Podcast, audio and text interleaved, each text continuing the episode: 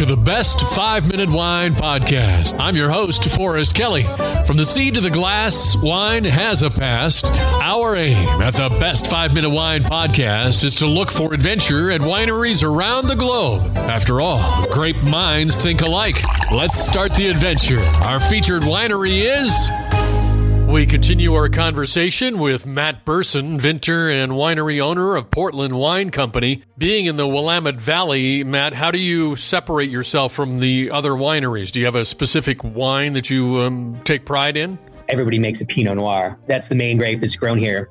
You know, what makes your winery stand out, or uh, what's the other thing, you know, that you have? And since the beginning, for us, that's been dry Riesling when I first took over that restaurant list, there were some Oregon Rieslings on the in the cellar that I tasted, and I was blown away by how expressive they were, how exciting they were. And that's really what started me hanging out with Jimi Brooks and some other people who were really championing Willamette Valley Riesling. We've sort of taken on that load and we love it. It certainly is an uphill battle because people have preconceived notion of Riesling as something they're not going to like, which is a strange thing since they've learned to like Syrah and they've learned to like pink wine and they've learned to like lots of other wines. That's something that we pour for everybody who walks in the door.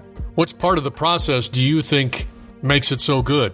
The fermentation of that is all in uh, small stainless steel, and we keep it very low temperature and ferment it sometimes for up to six months until it reaches the balance that we're looking for. That low and slow fermentation helps keep those real volatile but fine aromatics in solution so they don't cook off like you would think if you're like making a stock on your stove top. If you boil it too much, you lose some of that nuance. Additionally, as a nice surprise in doing that process, because the fermentation is going on for so long, the, the lees that are in that solution are being gently stirred just through the CO2 that's in the fermenter. Not too much, but you build a little more texture into the Riesling. So you end up with something that has some really nice texture, but maintains high floral aromatics and has a nice whack of acid as well to keep it fresh and exciting. That's the the Riesling, and we make make reserve Riesling as well and a single vineyard Riesling because that's how we believe in it. Okay, looking at your website, I see where you have hello wine lovers. It's the peak of summer, and whether you're at the lake, hiking in the mountains, or just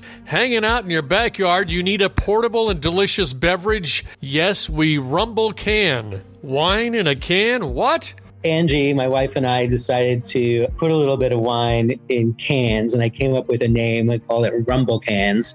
It sounds fun. It's like a rumble in the jungle, or uh, are you ready to rumble. It's something that we just sort of we just thought we'd try out for fun, since we now we we didn't have a tasting room until 2019, and now we have people coming by and wanting to grab something to go, and particularly a lot of people picnicking and Portland being a place where a lot of people have an active lifestyle. We thought we'd try a lifestyle product as we close out our conversation with Matt Berson of Portland Wine Company, Matt, I'd like to ask, you know, becoming a, a wine owner and a vintner and all the things that go along with it, uh, what would you say would be a big struggle that you've, uh, you know, had to overcome and kind of uh, get some clarity with in making your wine a success? Some would say the success is selling the most expensive wine or selling the most amount of wine, getting the highest scores in the magazines. For me, and I guess this is a little philosophical, but for me, it's figuring out how to make the best possible product and be proud of it and find the people who like it and champion it. Find your level of satisfaction, pride, and success within that. Excellent. Way to drop the mic, Matt. you got me. You yeah. got me in the mood. Thank you for listening. I'm Forrest Kelly. This episode of the Best 5 Minute Wine Podcast was produced by iHizzle.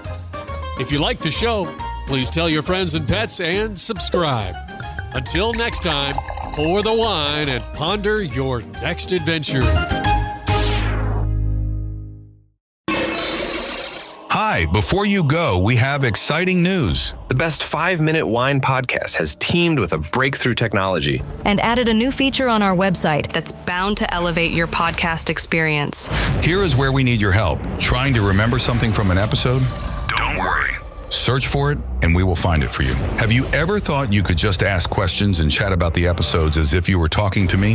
Well, now you can. That's right. Our episodes are now interactive, and they're waiting to have a conversation with you. Jump into a chat with our podcast and let's get the conversation started. Try it out and tell us what you think. Click on the banner at the top of the website, thebestwinepodcast.com to try it.